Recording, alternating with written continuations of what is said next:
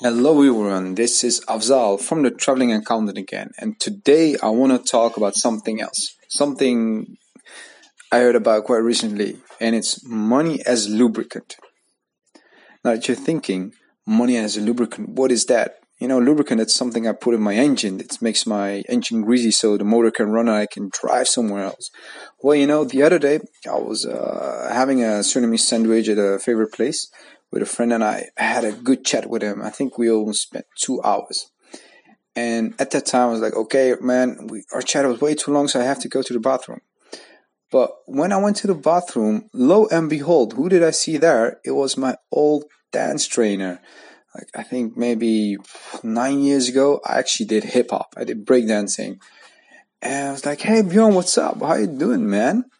So I started talking with him, and he had a friend with him a friend uh, named Rajiv, and Bjorn has his own dance company, Quality of Motion. He uses dance and workout together, you know, so people become fit. And what Rajiv does is Rajiv, he is a spiritualist, a massage, but also a public speaker. So together we started talking, and then he told me about the fact that use money as lubricant. And I looked at him and I said, "What do you exactly mean?" And he started telling, okay, so money inherently is useless. Of course it isn't, you think. Well, yeah, I mean, you can do a lot with 10 euros or $100, right?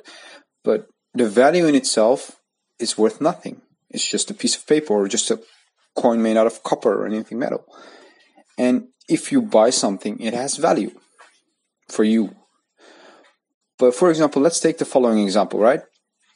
For if I'm walking outside, I see a person, I talk to him or her, and I say, you know what? I really like you as a person. Let's sit down and I'll buy you a sandwich.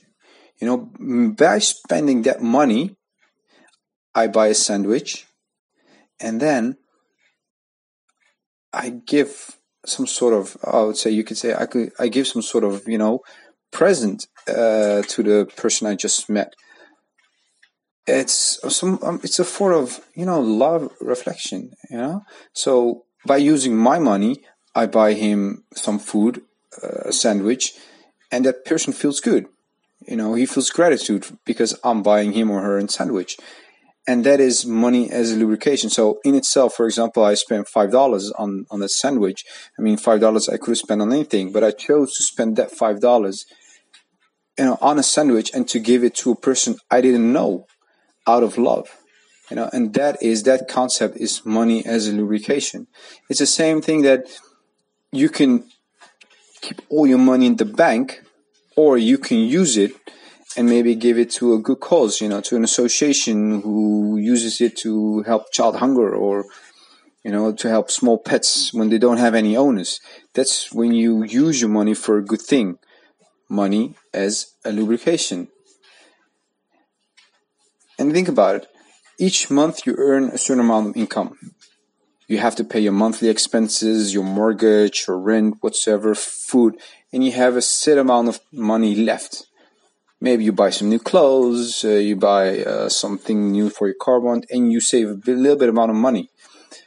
So, what do you do with the rest amount of money? So, there are many things you can do for, but I want you to think about the fact that you can use it to do it for good. I know that from my own perspective, you know, I grew up in a family we didn't have a lot of money, so I was always very scarce with money. I was afraid of spending it too much. And for way too long, I had that scarcity about not spending money. I was rather have it on the bank than spending it somewhere else. But having that conversation yesterday, I realized now something, you know, um, instead of saving money and having that scarcity, I can also use it to give love to other people, whether it's just buying food or drinks or maybe a gift for your sister or brother for a calculator he or she needs. So use money as lubrication. Of course, don't spend too much money. You still have to have, you know, some sort of buffer, but use it to make not only yourself, but also other people happy.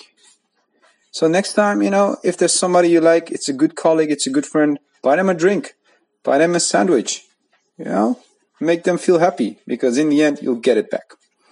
So that's it for today and uh, have a good, good day. All right. Bye bye.